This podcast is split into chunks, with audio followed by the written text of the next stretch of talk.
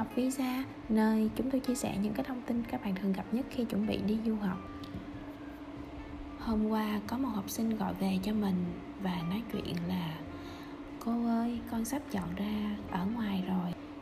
Con không chịu nổi cái việc ở chung với cô và dượng con nữa rồi, cô ơi. Mình lại hỏi, có chuyện gì phải không con? Bé chậm rãi nói, kiểu cô con ở úc đã lâu á cô dượng con là người nước ngoài, nên con thấy tình cảm cũng hơi lạnh nhạt lắm cô.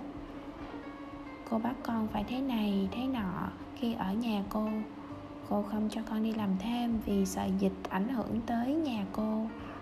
Nhưng con muốn đi làm thêm để phụ chút tiền cho ba mẹ con, để đóng học phí. Rồi cô con lại gọi điện cho ba con, mẹ con, nói là ba mẹ con không giáo dục con tốt, không biết nghe lời cô cô ơi, con buồn lắm. Ba mẹ con cũng buồn lắm nên quyết định cho con ra ngoài ở homestay rồi cô ạ. À. cô giúp con sắp xếp việc này nhé. Nghe tới đây mình đã hiểu vấn đề rồi. Đó là hàng trăm câu chuyện xoay quanh việc du học sinh ở úc chọn ở với người thân. Và thật ra rất nhiều trong số đó đã phát sinh vấn đề mà không thể nào giải quyết được và cuối cùng, các con phải ra ở ngoài, không cùng ở với người thân nữa. Sẽ có cái sự đổ vỡ trong cái mối quan hệ giữa hai bên và một cái kinh nghiệm rất lớn cần phải học và điều chỉnh của cả hai phía.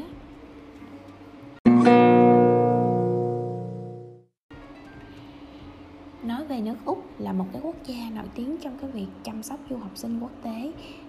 Họ rất là đặc biệt, chăm sóc trẻ nhỏ dưới 18 tuổi trẻ em ở xã hội úc được bảo vệ, được tôn trọng, được phát triển và hơn hết, Úc ngoài đạo luật dành cho du học sinh quốc tế, họ còn áp dụng đạo luật dành cho trẻ em mà bất kỳ đơn vị giáo dục nào khi nhận dạy những học sinh dưới 18 tuổi cần phải tuân thủ và chú trọng để mà thực hiện theo. Khi nộp hồ sơ nhập học du học Úc, thì các bạn nhỏ dưới 18 tuổi cần cung cấp những cái thông tin người giám hộ và đăng ký chỗ ở hợp pháp hoặc trường hợp các bạn học sinh không có người giám hộ hoặc người giám hộ không đủ điều kiện để có thể cho học sinh ở thì gia đình ở Việt Nam có thể ủy quyền cho nhà trường chỉ định giám hộ và sắp xếp chỗ ở cho các con. Đối với học sinh dưới 18 tuổi ở Úc, tụ chung sẽ có 3 dạng chỗ ở khác nhau. Số 1 đó là nhà trường sẽ chấp nhận cho người giám hộ hợp pháp để ở cùng học sinh, đó là cha, mẹ, ông, bà, anh chị em ruột, cô dì, chú bác ruột. Với cái dạng này thì người giám hộ cần phải chứng minh cái mối quan hệ ruột thịt với học sinh và cũng cần phải cung cấp một số cái giấy tờ để chứng minh về ờ, đạo đức nè, nhân thân của bản thân cái người giám hộ để đảm bảo là học sinh sẽ ở chung với một cái người có một cái nhân cách tốt. Dạng thứ hai, đó là gia đình mình có người quen ở tại úc và cha mẹ mình chỉ định là mình sẽ ở đây.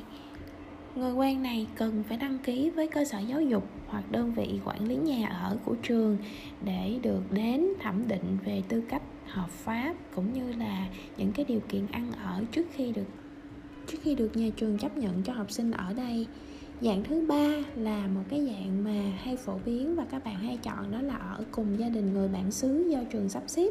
Dạng này thì về mặt thủ tục là khá là đơn giản bởi vì chỉ cần đăng ký với trường và sẽ được trường hỗ trợ để sắp xếp. Nhìn chung lại thì mọi cách đều có một cái ưu và khuyết điểm mà đòi hỏi học sinh cần phải có một cái sự chuẩn bị tinh thần trước và sẵn sàng đón nhận những cái mới, cũng như là phải hòa mình vào từng cái môi trường thì các bạn sẽ có được một cái nơi ở tuyệt vời.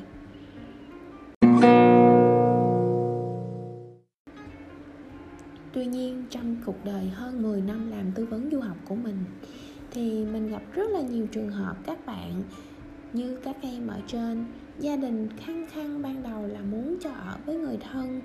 Vì người quen thì sẽ tiết kiệm được chi phí và hy vọng là người quen đó sẽ chăm sóc con mình như là mình chăm sóc bé. Nhưng sẽ không có chuyện đó xảy ra được vì cơ bản đã có sự khác biệt rất lớn về văn hóa trong việc nuôi dạy con cái. Con cái ở úc được nuôi dạy phải tự lập từ nhỏ các con phải biết làm những việc thiết yếu những công việc trong gia đình. Và đó là nghĩa vụ chia sẻ trách nhiệm trong gia đình. Các con trên 15 tuổi có thể đi làm thêm được rồi và tự chi trả những cái chi tiêu trong gia đình. Lên đến 18 tuổi thì các con tốt nghiệp. Và lúc này các con có thể ra ngoài tự lập, tự lo việc học tập của mình bằng cách là vay tiền của chính phủ để học đại học và đi làm thêm để chi tiêu những cái chi phí sinh hoạt của mình rồi. Các con thường chọn không ở chung với ba mẹ nữa. Tuy nhiên, văn hóa người Việt của chúng ta thì khác. Con cái được nuôi dưỡng giáo dục hơi bảo bọc một chút. Các con chỉ biết đi học thôi.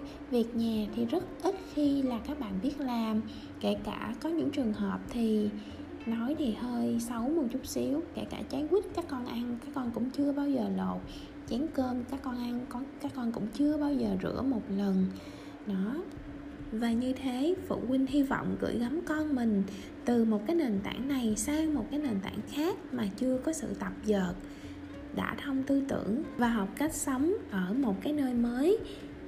Thì vô hình chung, cha mẹ đã có thể cho trẻ vào một cái tình huống rất là nan giải có thể thời gian ngắn thì sẽ không sao đâu.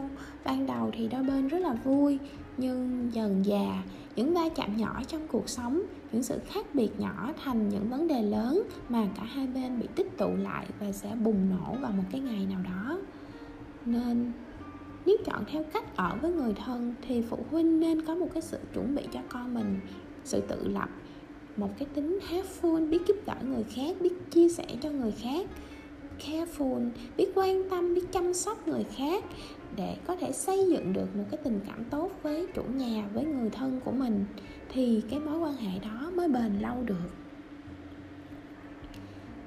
Nếu các bạn đã đủ 18 tuổi, hãy cho các bé tự chọn nơi mình thích để ở ví dụ như ở ký túc xá của trường nội trú hoặc ở cùng nhà người bản xứ chẳng hạn mặc dù chi phí hơi cao hơn một chút, nhưng về mặt hòa nhập và môi trường học tập thì mình cho là sẽ tốt hơn rất là nhiều.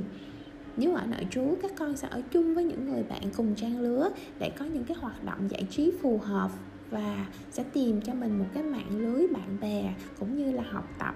Các bạn sẽ cùng nhau vui chơi, cùng nhau học tập thì còn gì bằng, phải không nào? Còn nếu các con ở với những người nhà bản xứ, khác nhau về văn hóa sẽ giúp cho các con tìm cách để mà có thể học được nhiều hơn về một cái văn hóa mới, dân tộc mới và tìm cái cách để mà ứng xử, làm việc sao cho nó phù hợp nhất. Và đó là cách mà các con cũng đang học. Cô hy vọng rằng là các bạn nhỏ của chúng ta sẽ lớn lên bằng cách là chúng ta sẽ tập dần cho mình một cái thói quen, đó là mình sống, mình biết, quan tâm, mình biết giúp đỡ những người xung quanh và mình có được cái tình yêu thương của những người xung quanh. Khi đó chúng ta bước qua một cái thế giới mới thì chúng ta sẽ có được sự yêu thương và cũng như là cái sự đùm bọc của những cái người thân, những cái người mà chúng ta ở trong một cái môi trường, một cái gia đình mới. Hy vọng rằng cái tập postcard lần này của du học visa sẽ giúp cho phụ huynh có một cái nhìn khác hơn khi chọn một cái nơi cho con em mình sinh sống ở nước ngoài và các bé sẽ có một cái sự chuẩn bị tốt hơn về mặt tâm lý khi mà chuyển đến một cái nơi ở mới, đặc biệt là một cái gia đình mới và một nền văn hóa hoàn toàn khác biệt. Xin chào và hẹn gặp lại.